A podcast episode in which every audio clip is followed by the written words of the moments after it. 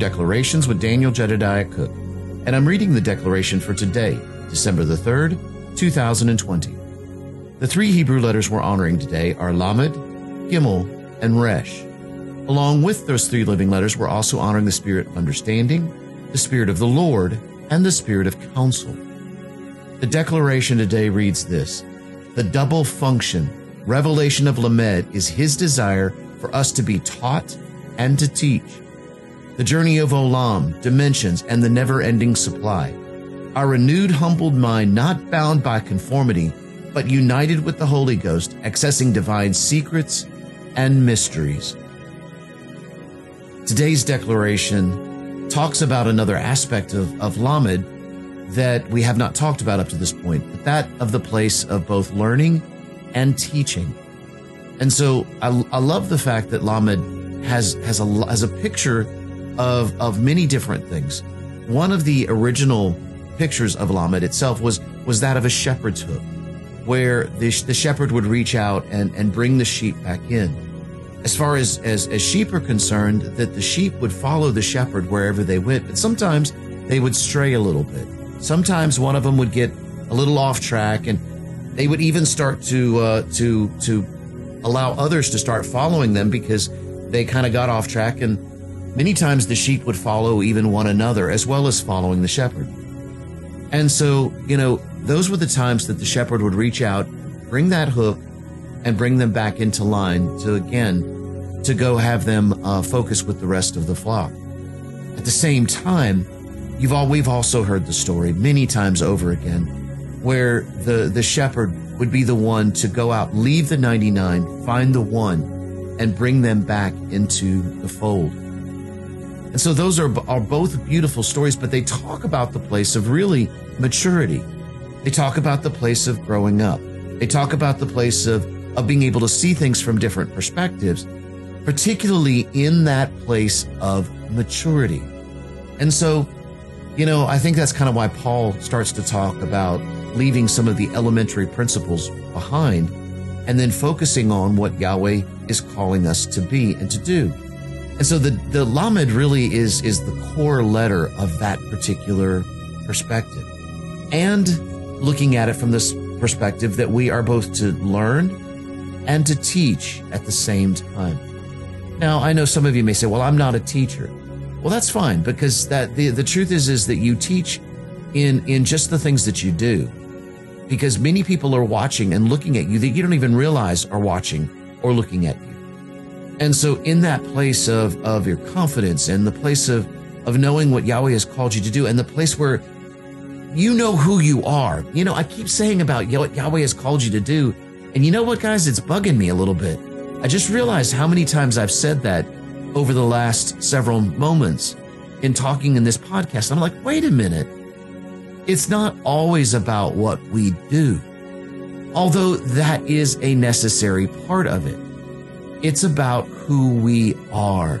We are sons. We are kings. We are heirs and we are priests. Y'all, I'm still, I'm still learning how to, to let go of, of this religious stuff that I've still had from the past that I didn't realize is still there. And just like that, I'm realizing right now in the midst of this podcast that that's something I need to drop and say, it's not about what we're meant to do for Yahweh, although it is in one sense. It, it really is about our identity. Who are we? Do you know who you really are in Him? Do you understand the truth and the fullness of, of who you are as the, as a believer and as a son and as a king and an heir and a priest? You know, kings have the treasuries of, of their kingdom right there. And one of the things that they have is to the ability to look and say, okay, let's use what we have here and let's accomplish a goal. But the, the, the truth is, is that they're, they're firm in their understanding of who they are. They're operating from the place of an authority. Now, I know when we, we talk about this, I, I have to talk about the place of the honor of kings. Aleph talks to talks about the uh, the honor of kings. But remember, Lamed is the middle letter of the Hebrew word Aleph. Aleph Lamed Pei Final. And if you guys remember when I talked about the crown of Aleph, that the the the uh, the, the the the foundation of the crown itself is the lamed. It's the place that wraps around our head and sits on top of our head. And so you can see in that place right there, just the picture, lamed itself placing itself on top of our head and, and being that place where it teaches us and helps us to learn and then gives us the authority to also be able to teach at the same time. You see, it's it's it's beautiful because I love the letters today because we've got Lamed, we've got Gimel. Gimel, again, Michelle talks about the journey of Olam, dimensions, and never-ending supply. But there's a, another aspect uh, aspect of that as well, and that is that the carrier of the seed contains the seed, or the carrier of the treasure contains the treasure. However you want to want to talk about it. See, the truth is is that you know over the last little bit, I've talked so much about how Yahweh has given each one of us a treasury room inside of the treasuries of heaven. And that treasury room is ours, and it's beyond the ability to be able to even understand or think. And it's from that place that we operate, from that place that we have permission and choice to be able to pull from those treasuries of heaven. So when a problem, when an issue, when a situation arises, we're not looking at it from the perspective of not having anything to accomplish or, or focusing on the problem. No, matter of fact, when these problems or these situations arise, it excites me because I look at it as a treasure hunt. Now, I, can it be a, still a problem? Sure. But it's also a treasure hunt at the same time. I want to find that treasure that's in the other side of that problem. And, and not focus on the problem per se, but focus on the treasure. Now, I'm not denying the issue. I'm just saying there's a treasure on the other side. So there is a working through. Thank you, Yahweh, for that working through, because that is the place where we learn and teach. Do you see how this is connecting together? Because it's because of that issue, because of that situation that, that we're looking at. I've chosen to change my mind and look at it as a treasure hunt. But the, the fact of the matter is, is that problem, that situation has created a place where I have to mature. I have to grow. I'm, I'm, I'm having to look at it from another perspective so that I can see and understand a more, a more great, more greater perspective of Yahweh and the places he begins to show me who I really am in the midst of this. You see, it's in this, it's in this place where our renewed humble mind, not bound by conformity, because see, conformity will wrap us up and say, okay, well, the rest of the world says this is the way it's supposed to be. Now, I'm not a part of the rest of that aspect of the world. I am a part of Him. I stand in that place of understanding the fullness, the maturity, the understanding that Yahweh has given me up to this point, and the fact that I know that each problem, each situation, with the treasure that's hidden behind that will help mature me and allow me to grow and see even deeper. So I'm not bound by the conformity of the world. I'm bound by the conformity of Yahweh if you will. I'm conformed into his image, into his likeness in the earth. You see, it's in that place that where Holy Ghost begins to give us access into these divine secrets and mysteries. We get to see to the place of Koshek. Apostle Aaron has been talking about Koshek for years.